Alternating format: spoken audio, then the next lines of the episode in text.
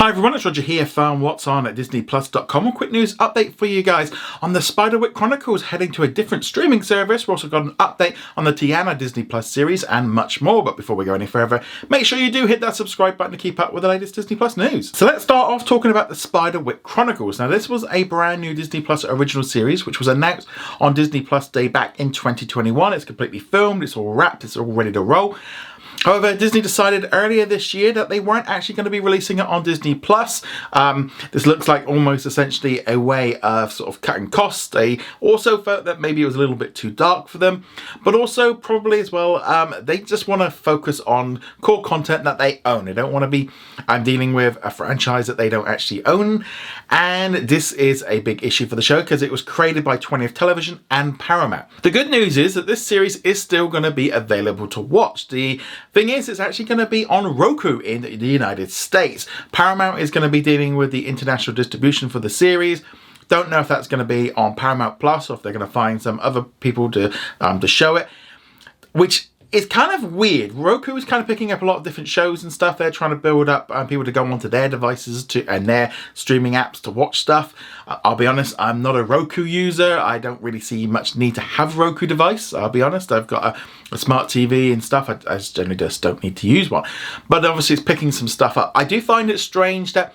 Paramount didn't want it themselves. They've ended up selling it to somebody else, which is, I'll be honest, it's a little bit worrying. Now you've basically got Disney don't want it, and not even Paramount want it. They've sold it on to somebody else, and it does definitely says to me um, whether or not I do check this show out and work out how to use Roku. it's not one I use. Um, yeah, it's it's strange. It's definitely um, an interesting one. Obviously, it's based on a very well-selling uh, book.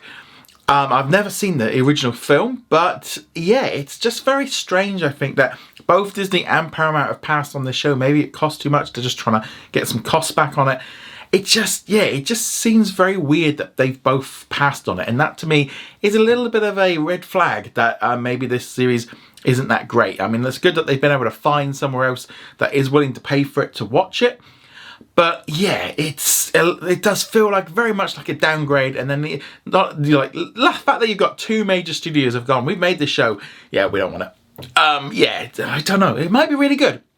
Um, it might be really good, but yeah, I, will be honest, it, it does feel a little bit like okay, they've they've bumped this one off. Disney are trying to sell some of their other originals as well. One of the um, Australian shows that they created was Nautilus. They're trying to find a home for that one. This is all part of Disney trying to cut back on the amount of content it creates, being a little bit more curated in the kind of content that it creates, and just giving out a little bit less and trying to be a little bit more focused on franchises and stuff. But I'd love to know your thoughts. Do you think it's a good idea for Roku to have the Spiderwick Chronicles? I'd love to hear your thoughts on that in the comments below. We've also got an update on the Tiana Disney Plus series. So this was initially announced at the Investors Day back in 2020. And in all honesty, we've not really heard too much more about this Disney Plus series. However, Variety has confirmed that Joyce Sherry is actually going to be now the head writer and the director of this upcoming series, which is due to arrive on Disney Plus in 2024. It was supposed to arrive this year, but yeah, it doesn't look like that's happening.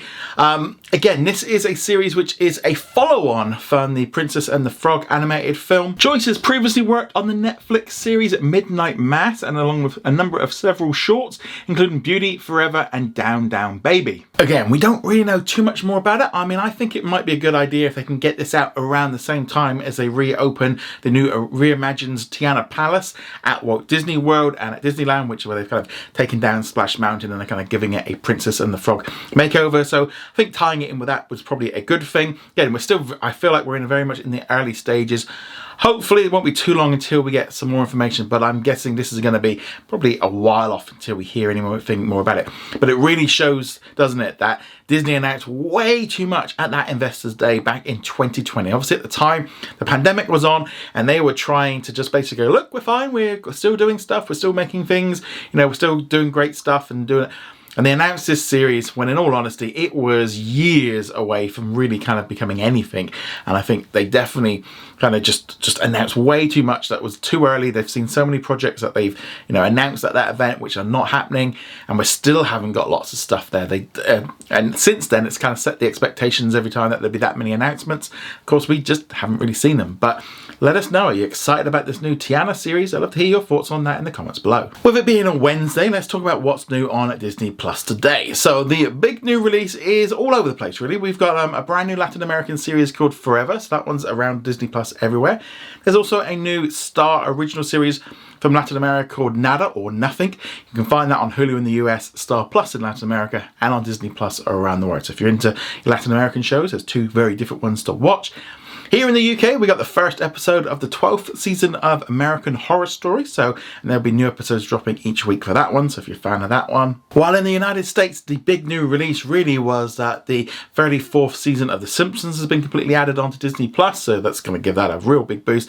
Plus a whole load of like random films and shows from Lifetime, so some weird stuff that's in there. Some other big new releases here in the UK include all three seasons of The Good Doctor, plus the 20th Century Studios horror film The Boogeyman. So I'm going to want to check that one out, I think, over the weekend. That's on my to-do list.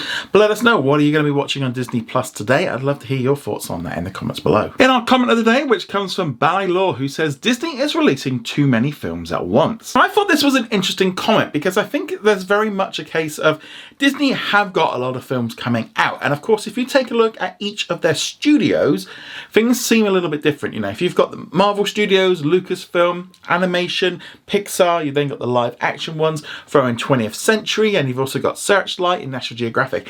They are putting out films pretty much nearly like, it feels like every other week. Now, whether or not the Marvels and the Wish coming out at the same time in uh, in cinemas, you know, they're about a week or two apart, they are very different audiences. They aren't necessarily going for the same people. Um, that is something that you need to be aware of. You know, if they're putting out, for example, The Boogeyman in cinemas, that's going to have a very different um, audience than Elemental, and those all need to be served by different things. So sometimes, not necessarily having films that are similar together is a, is obviously not a good thing, but there is no reason why you can't put out a National Geographic documentary at the same time as an animated film. There's no reason not to do that, and there should be more choice when you go to cinemas. You know, and when films get released on Disney Plus, etc., you don't want the same thing all the time. And the idea that Disney just go back to releasing like two animated films a year, that's very much like, yeah, for Disney animation, one or two films a year is good. Pixar, you know, I would say you need to like counterbalance that with animation. But a film like The Creator, or you've got like Poor Things coming up, those are very different. They they exist in different different zones and appeal to different audiences. You don't want stuff that's too similar together. Like I feel like having the creator a couple of months away from the Marvels is good. But more importantly, they've got to watch that they're not releasing things around the same time as other studios. You don't want, for example, like Aquaman 2 coming out on the same week as the Marvels. That would not be a good um, thing to do because you're having the same audience being split, and that's the if difference. If you take a look, for example, at the the, the massive success of uh, Barbieheimer this past summer, you know he had two films, Barbie and Oppenheimer, which were very, very, very different. And obviously, people would go in and see them both on the same day because it was like a, a thing to do on TikTok and stuff. But they were very different in terms of style and they would generally would have normally appealed to very different audiences but it became kind of a thing to do and like i said it was very different than what you'd expect but if you go into the cinema now and you're going to go see the choice of say the creator or you know like the nun or something like that they're very different films and I, that's where you've got to look at it um, disney are putting out a lot of films um, but they are for different audiences and stuff like that. Now, whether or not they should be releasing less Marvel films and less, you know, that that's a different thing altogether. But look at Disney in terms of individual studios and who their target audience is. You know, and that's that's the way to, kind of the way to look at it with films. I do feel like back in the summer, back especially over the summer period, they did release too many films back to back. You know, you had Little Mermaid, Indiana Jones, and you had Elemental. Um, that was too much too quickly when you had all the other studios dropping in like Transformers and uh, Mission Impossible. They all suffered from having too much stuff all at the same time and all feeling very you know, franchise heavy where, and you, we saw that this summer where it was a little bit too stacked.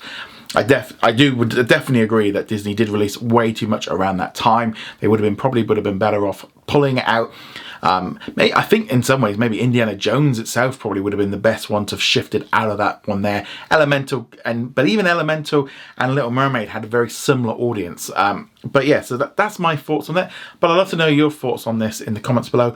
Remember to go check us out over at what's on at disneyplus.com. Like, follow, and subscribe, and I shall see you guys soon. Laters.